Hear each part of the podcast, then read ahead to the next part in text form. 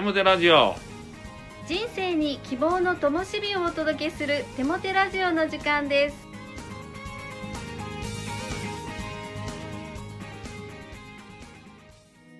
皆さんお元気ですね。パーソナリティのテモテ牧師こと新谷和重と。アシスタントのかなちゃんこと山本かな子です。テモテ先生2月ですね。はい。今年はとっても寒いですね、そうですよね。この1月にこの高砂にもですね大雪が降りまして、えー本当に慌てました。でもうん雪の降らない地域に降るとちょっとワクワク感もあったりですね。ちょっと困っている人を横目で見ながらワクワクして、えーこの足跡のないところをわざと足跡をつけに歩いたりねしました本当寒い日が続いておりますけれどしかしえ寒さはコントロールできないけれど自分で体を動かして暖かくなることはできるかなと思って頑張ってるんですけどまあそれと同時に僕はあのスマホで今釣り番組をよく見て、えー暖かくなると釣りをするぞ釣りをするぞと夢見ております。そして、えーワクワクを育てようとしています。今年こそ大量目指したいと思います。そうですね、えー脱坊主。今年こそ先生の大量の報告が聞けますように。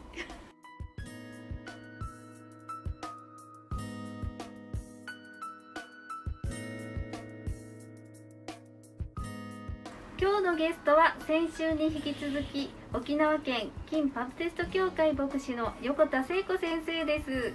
こんにちはこんにちは。今日はあの先生が牧師さんになられてからのお働きについて教えてください。はい、えー、まあ牧師になってからあーまあ今も変わらないんですけれども、あの与えられた場所であの置かれたところで、えーそしてまたあー私はその父のね、えー牧会の後、そして、えーこの町で、えーなされていたあのまあえー教会のふ付属が教会創立とあの同年でしたので、えーその町のお幼稚園のお発祥沖縄のお幼稚園の発祥があの教会の、あの付属のお幼稚園から始まったということで、えーこれもお大事に継承したいと思ってですね、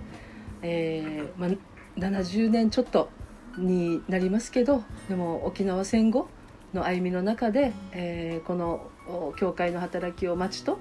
あの本当にあの協力して仕えてきたので、え5年前かな？5年前6年前にですねあの宗教法人の付属からあの社会福祉法人の方にあの法人をあの登記取り直して、えーさらに今あの子ども園子育て支援のね働きが日本でもねあのとても大切にあの重視されているので、えー子ども園、えーそしてまたあの学童はい、お放課後クラブもねあの日本でも必要とされているので放課後クラブそして、えーまあ、子どもたちのニーズ地域のニーズそして、まあ、音楽教室そして、えーまあ、老人のあの施設もあの直系の法人ではないですけれどもあの、まあ、教会員の代表を務める教クリスチャンのあのスタッフをね、えー置いてそして町に仕える。うんですからあこの子どもたちから、えーそして小学生、えー対象にあ少しもう今はあの宗教法人とその他の別法人もあの用いてですね、えーそしてまたあのもう100歳超えていったりとかしますね。あのその代をね2代3代4代来ると。ですからあの納骨堂の働きもずっと必要だということを 私小さい時からあの聞いていたので土地取得がまず難しい。ですからまず土地探しでずっと長年かかりましたけどあの昨年、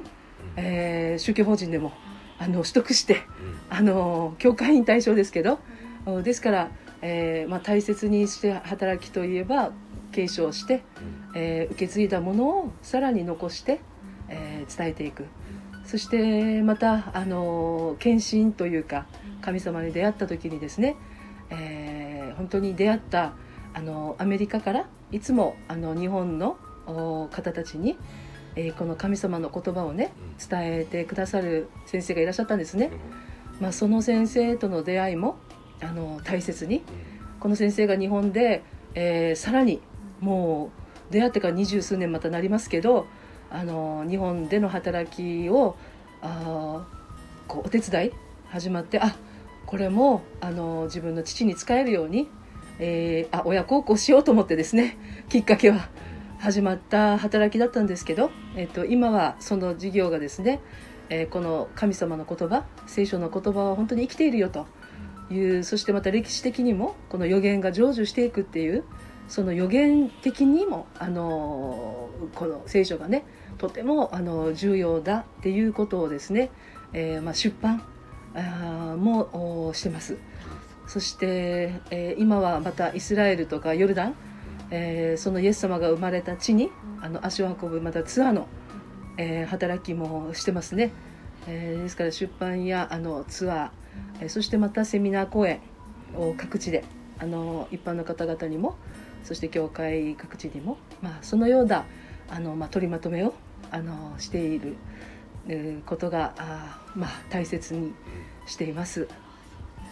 はい。すごく幅も広いですし一人の人の一生全部に関わるっていうお働きですよね。素晴らしいですね。ありがとうございます、それでは手持先生に励ましのメッセージを語っていただきましょう。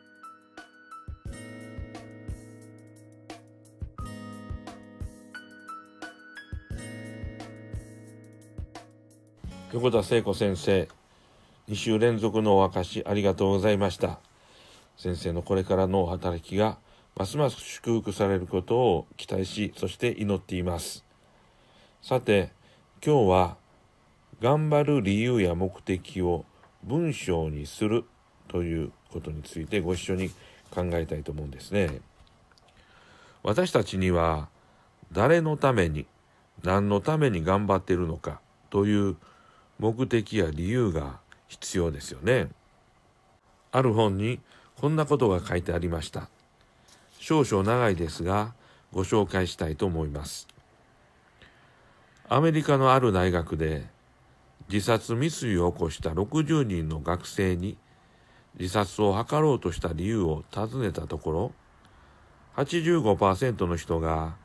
人生に意味がないように思えたからと答えました。しかし、もっと注目すべきことは、人生には目的がないと悩んでいた学生の93%が、他人とは積極的に交際し、成績も良く、家族とも良好な関係を保っていた点です。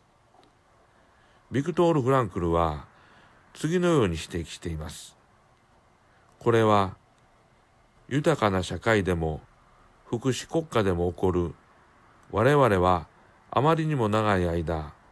身を任せてきた夢から今やっと目を覚まそうとしている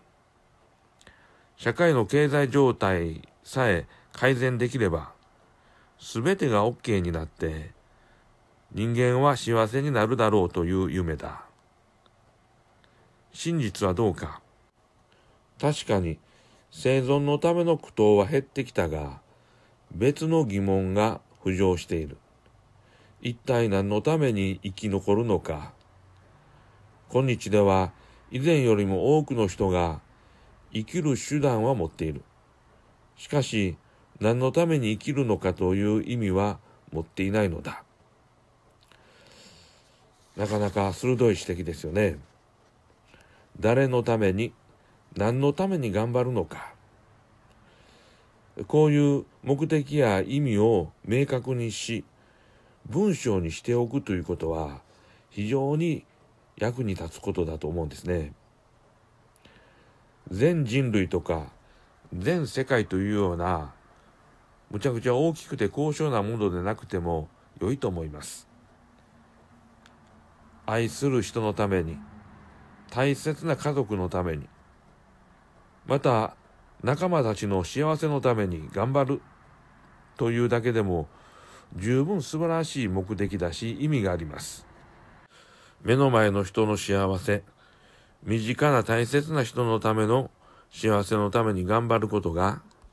全人類の幸せに貢献することになってまいりますあなたが誰のために何のために頑張るのかを文章にするとき一生変わらないものを書こうとしなくても大丈夫なんですよ。そういう大きなことを書こうとすると迷いが生じてしまいます。現時点の思いを文章にしていいのです。将来的に変わっても問題はありません。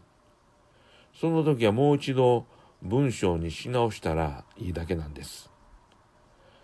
ストレスの多い現代社会において自分のことだけで精一杯になり疲れ果て生きることに迷いが生じることも多くなりました。そういう時代だからこそ誰のために何のために頑張るのかという生きる目的と意味を確認し自分が幸せにする人たちの笑顔を思い浮かべることができる。その時心の底から新しい力が湧いてくることを体験することでしょう。ちなみに僕が頑張る理由を紹介したいと思います。一つは、キリストが僕のために命を懸けてくれたので、僕もキリストのために頑張ります。二つ目は、キリストが僕に大切な家族を預けてくださったので、家族の幸せのために頑張ります。三つ目は、キリストが僕を信頼して牧師にしてくださったので、教会のメンバーの幸せのために頑張ります。四つ目は、キリストが僕を先に救ってくれたので、まだキリストを知らない人々のために頑張ります。この4つなんですね。皆さんも頑張る理由や目的を文章にしてみてください。生き方がぶれなくなってまいります。聖書の言葉。あなた方は地の塩です。もし塩が塩気をなくしたら何によって塩気をつけるでしょう。もう何の役にも立たず、外に捨てられて人々に秘密つけられるだけです。あなた方は世界の光です。山の上にある町は隠れることができません。また、明かりをつけて、それをマスの下に置くものはありません。食台の上に置きます。そうすれば、家にいる人々全部を照らします。このように、あなた方の光を人々の前で輝かせ、人々があなた方の良い行いを見て、天におられるあなた方の父を崇めるようにしなさい。マタによる福音書5章13から16節お祈りします。神よ、私を用いて神様の素晴らしさを表させてください。身近な大切な人々の幸せのために貢献できるように用いてください。そのために自分を成熟させてください。イエス・キリストの皆によって祈ります。アーメン。